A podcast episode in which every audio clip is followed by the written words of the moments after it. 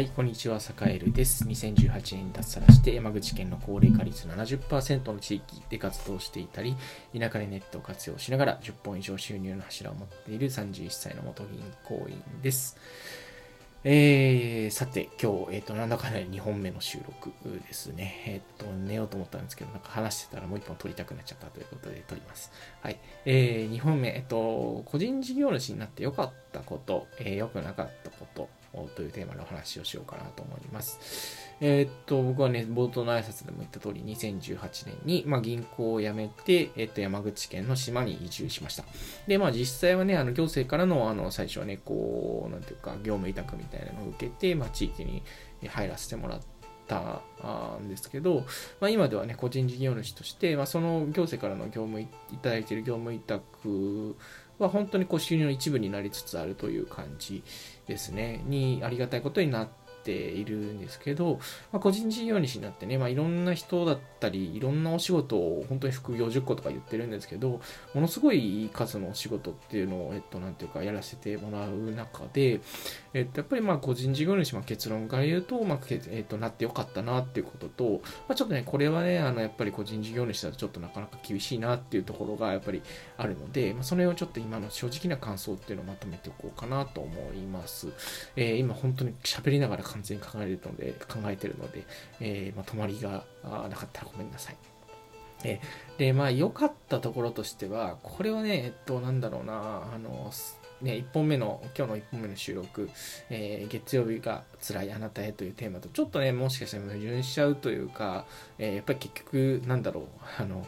ね、あのいつも同じテンションで働きてていいじゃねえかっていうふうに言われるかもしれないんですけど、なんていうか、ね、えーなんていうか、好きな人と働けるっていうのがまず一つ大きいですね。好きな人だったり場所で働けるっていうのが一つ大きい。で、何をやるかっていうことが自分自身で完全に決められるっていうのが二つ目いいところですね。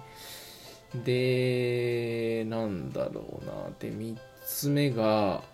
えーそうですね。なんか、うん、何をやるかっていうところも、だから何を買うかっていうところとか、うん、っていうところ、まあ、事業内容とかもだから全部決められる。まあ、さっきの2つ目と同じようなところですけど、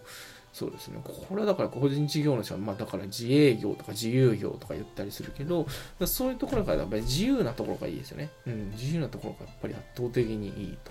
という感じです。はい。いや、もうこれだけ聞くとね、もう自営業最高やんみたいな。いや、最高なんですよ、最高。うん、最高だからね、いや、いいんだけど、じゃあちょっとね、一方でデメリット見てみましょうっていう感じですね。デメリットは、えーっと、結果が出せなければ収入はゼロっていうことですね。うん、いきなりめちゃめちゃシビアな話が出てきた。えー結果っていうのは何かっていうと、えっと、目の前にいる誰かにとって、えー何か、えっと、プラスの価値があるかどうかっていうことですよね。うん、でまあ具体的に分かりやすく言うと要はなんかこうねあいね目の前にいる誰かが売っている例えば食事が、えっと、昨日よりプラスね1日あたり10食出るようになるとか。えーあるいは、えっと、誰かが売っている、えっと、なんだろう、お酒が、えーなんて、お酒のマーケティングをして、それがものすごい売れるようになるとか、えーその他にも、おなんだろうな、えーなんか経営上悩んでいることっていうのの相談に乗って、えーなんかね、やっぱり自分にしかこ答えられないような回答をするとか、まあ、必要な時に、まあ、自分にしかできないっていうというよりもなんかね必要な時にその必要なことをするっていうことですね。うん、なんだろうサハラ砂漠であのダウンコートを渡しても「お前いらねえよ」って言われるけどねあのちょっと肌寒くなったこの季節に、えーちょっとしたねジャケットを入って渡したら喜ばれるのと一緒で、ね、あるところに行ったら別にそんな大した価値ないしいやむしろ邪魔だよみたいなことでもなんだろう出す場所によってはめちゃめちゃこうありがたがってもらえるみたいなことがあったりするのでそこをやっぱ見極められないと、えー収入が作れないっていうところがまず、えー、とちょっとデメリットというかまあ現実一つ目ですね。で、二つ目が、やっぱり、えー、ごめんなさい、眠くなっちゃった。二つ目が、えっと、そうですね。大きな仕事に関わるまでには、やっぱり結構時間がかかるし、えっと、動かせるものの規模はやっぱりちょっと小さくなるかなっていう感じですね。うん、それこそ本当に業界を動かしたりとか国を動かすような大きな仕事みたいなのはやっぱりちょっと自由業だとなかなかしづらくなるってところはありますね。うん、うん、そこに関わってる感っていうのもやっぱりちょっとなくなるかもしれないな。うん、そうですね。うん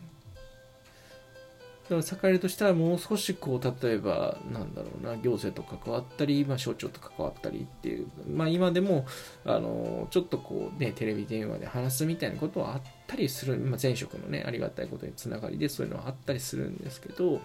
うんやっぱりそのなんだろうなやってることの意味意義みたいなところのなんかこうサイズ感で言うとやっぱりサイズダウンはするっていうまあ坂井は今それがいいと思ってやってるんでサイズダウンした方がいいと思ってやってるんでいいんですけど、えー、スケールが大きいだったり動かす金額が大きいっていうことに重きを置く人にとっては、えー、ちょっと最初は物足りなく思うかもしれないっていう感じですね。うん。あとなんだろうなそうですね。あー、あったあった。えっと、3つ目はね、えっと、メリハリが、なんというか、メリハリというかね、仕事とい、なんだろう、普段の境目がなくなるですね。デメリットっていうのかなメリットっていうのかなこれ、サカルはね、えっと、どっちかというとメリットだと思ってるんですよね。メリットだと思ってて、もうね、一生働いて生きていくっていうふうに思ってるんですよ。なんだろう、65になって定年退職で、そこでもうなんか年金暮らし、あとはなんか遊んで暮らしますそんなアホな話はあるかと思っていて、ねまあ60代ぐらいからむしろ本番ぐらいだよね、みたいな。なんでかっていうとね、野球に例えると1回表から9回裏までさらに延長戦まであるぞっていうぐらいの感じじゃないですか、今ってね。それこそ10歳刻みでね、1回表がね、あの、1歳から10歳だとすると、本当に100歳まで生きちゃう時代なんで、うん、そういう意味で言うと、えっと、なんだろう、ギアを入れるのというか、本当になんかこう、うん、人生決めていくのって、なんかね、あの野球で言ったら5回の整備が終わった後からさあ、こっから大逆転いくぞみたいなことだってやっぱできるわけだし、うん、まあ生涯働くってていうふうに腹くくってる状態からすると、なんていうかこうね、生きる、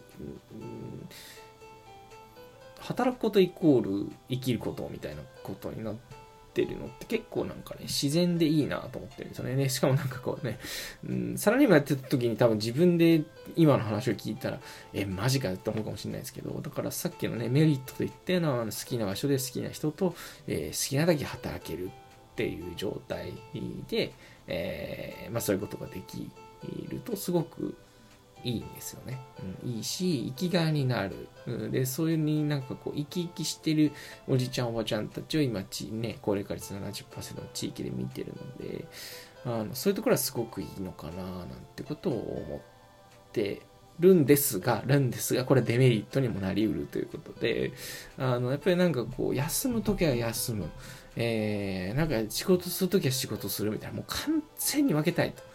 絶対に分けるんだみたいな人はちょっとしんどいかもしれないですね。うん。そうね。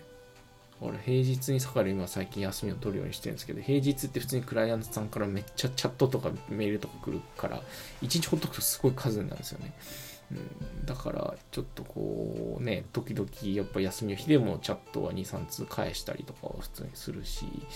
まあねこれも意図的になんかこうメリハリをつけられたらいいのかなみたいなのを思ってるんですけどね。まあその辺は